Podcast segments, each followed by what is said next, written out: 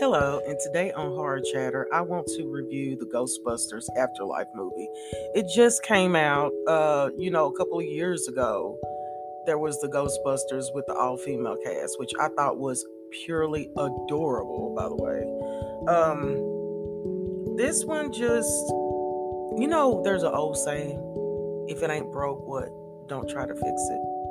And I'm gonna tell you one thing, the one thing that really ticked me off about this movie is Slimer is he is sadistic looking. Okay? He's not fun. He's really threatening looking wise. And I felt like that shouldn't have happened because he was fun. The marshmallows are cute, okay? But this is just, I mean, this here's the plot story and the whole shebang, okay?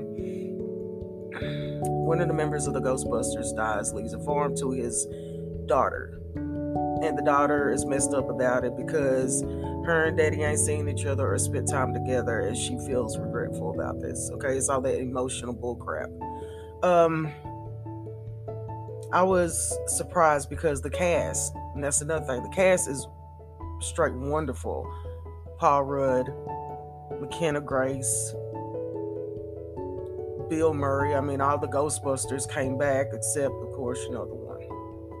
Um, but I don't, I don't think it was needed.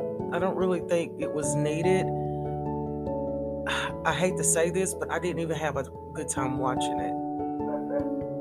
But if you're looking to have a movie for the family for the holidays, and while everybody's eating, this might be the movie for you. Unless that, I think they should have just left it alone and called it a day. So the next time, this is Horror Chatter, and I'll talk to you soon. But I give this movie a four out of ten.